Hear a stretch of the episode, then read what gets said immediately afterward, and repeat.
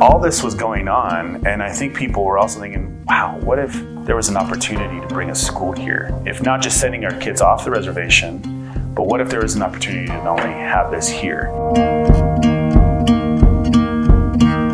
Thank you for listening to Keynotes Stories of Collective Impact, the podcast where we celebrate the incredible efforts of individuals and organizations driving positive change through collaboration. I'm your host, Marcus Chavez, and I'm excited to share part two in our series on the Growing Ute Futures Initiative. In our last episode, we discussed the history of education for American Indian and Indigenous children in this country. We also highlighted the U.S. Department of Interior's Federal Indian Boarding School Initiative investigative report. The report's findings shed light on the grim realities faced by Indigenous children who were forcibly removed from their families and cultural environments to attend these boarding schools, often facing abuse, neglect, and cultural erasure. We also discussed the current education options for students in Towaoc, including being bused to Cortez Public Schools, about a 15 mile journey from the reservation. Today, we highlight the bold step taken by the tribe to upend generations of educational missed opportunities the creation of the state's first ever tribal run charter school operation on an Indian reservation. So stick around to hear the story of the creation of the Kwiyagat Community Academy.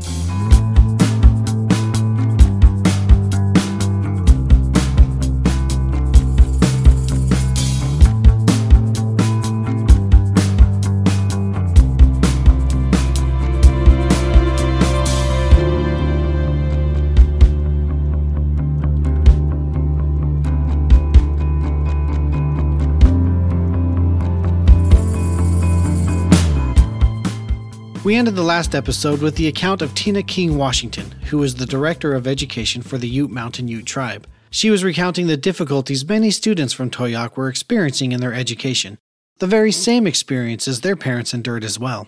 She began discussing some of these issues with Peter Ortego, who serves as general counsel for the tribe. Having reached her wits' end, she asked if there was anything that could be done to overcome these challenges the Ute Mountain Ute children were experiencing in their education. So I started going to our attorney, Peter Ortego, who is our general counsel here.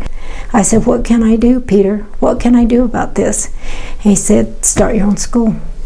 After about 20 times of him saying, Start your own school, I finally said, Peter, if I'm going to start a school, are you going to help me? And he said, Yes. I will help you. So Peter and I got to talking.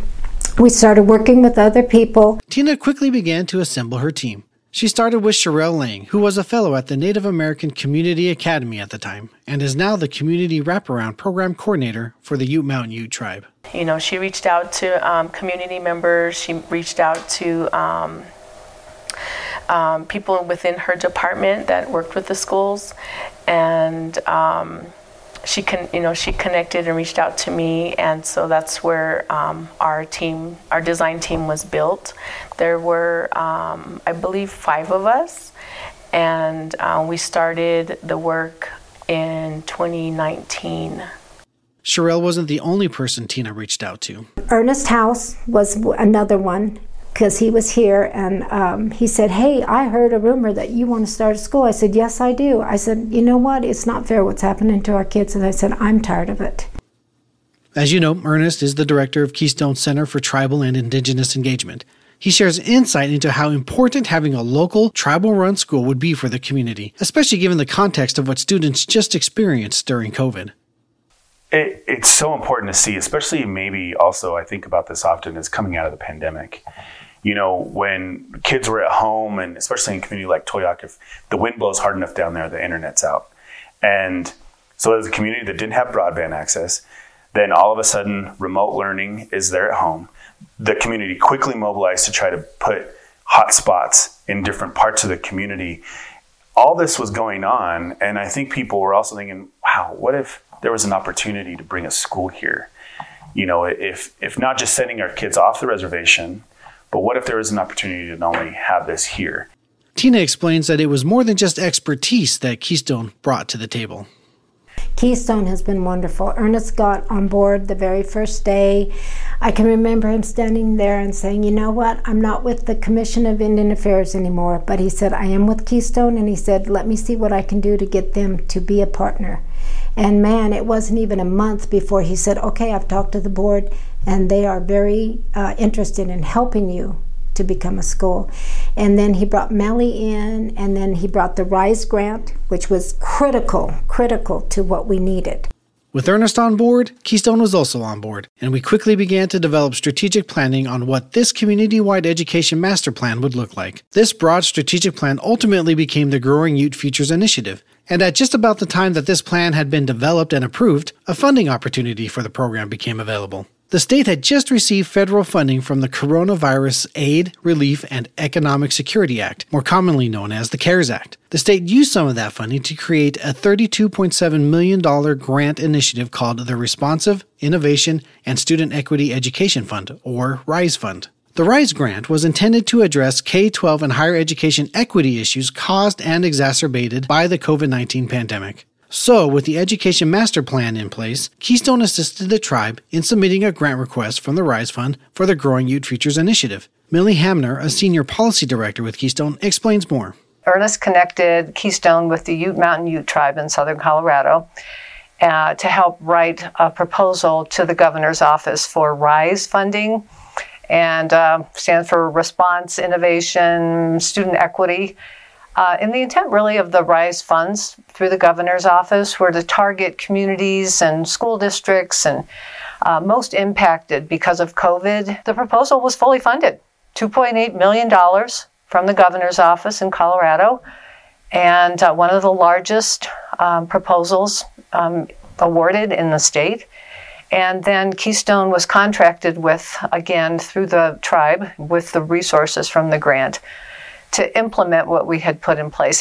So, with the design team in place, a strategic planning and implementation partner like Keystone on board, and funding secured, it was time to put everything into motion. But there was still a steep learning curve that the design team had to navigate. Here's Sherelle to highlight how they navigated this process.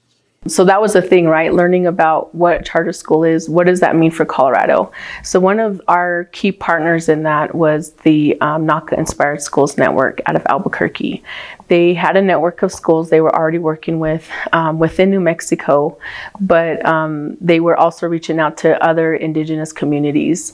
And so um, that's where we started learning um, what it what it all entails to start our school here. The tribe submitted its charter application to the Colorado Charter School Institute following a decision from the Cortez Public School District that would allow the new school to be governed by the Institute rather than by the Cortez Public School District. Manuel Heart, chairman of the Ute Mountain Ute Tribe, explains what type of curriculum the tribe wanted at the school. And we want to start our own school with our own curriculum, with our own language and our cultures and the traditions that we know, and bring it back, revive it but also include today's curriculum of, of the regular public school and combine them. That makes us stronger as our students will achieve a little bit more, have more knowledge of who they are, where they came from, but be ready for the future for tomorrow. While the tribe knew that it wanted a curriculum based in culture, it still needed an administrator to lead the school. They found a great candidate in Dan Porter, who could fulfill several roles in leading the school some of my friends from down here, from my years of working with them as a liaison and and those other uh, other offices I held down here, they said, "Hey, would you be interested in?" We're starting a school down here. Would you be interested? And I said, absolutely. Uh, I've I've always felt uh, tremendous affection and and uh, I don't know connection to the tribe. So they asked me to apply. I applied and got the job, and that's why I'm here. So, with everything in place, the Kwiyagat Community Academy opened in the fall of 2021 with kindergarten and first grade classes. Kwiyagat is the Ute word for bear, an animal of special significance to the Ute people. While the creation of the first ever tribal run charter school in the state was a major cause for celebration, next began the implementation of a curriculum that was meant to not only educate children and prepare them for the future, it also aimed to preserve and restore a culture that was rapidly disappearing. And Dan Porter knew there would be a lot of people watching, ready to dismiss the effort if it did not meet up to its rather lofty goals. When it comes down to culture and and education, we are truly in a in a gray area as far as I'm concerned in my in my experience. The beauty of it is we are, that's the whole idea. We're going to get the same academic or better process and progress, uh, but we're going to do it through culture. That is a huge challenge because this is a first time program. We have one shot at this, is how I look at it. We've got to make it work. The spotlight was now on KCA and they had to perform or face closure. But how would these students be measured and what progress could reasonably be expected from this pioneering venture? On the next episode of Keynotes, we highlight the impacts of KCA. The amount of growth that we saw was so heartening because it means that every student had access to instruction, learned more skills, and there's not one of our students who didn't grow at all. Our growth was bigger than that of other elementary schools. Keynotes is a production of the Keystone Policy Center, a 501c3 nonprofit organization based out of Keystone, Colorado, which for more than 45 years has empowered leaders to reach common higher ground. This episode has been made possible by contributions from the Ballantine Family Fund. If you would like to learn more about the Keystone Policy Center, visit our website, thekeystone.org.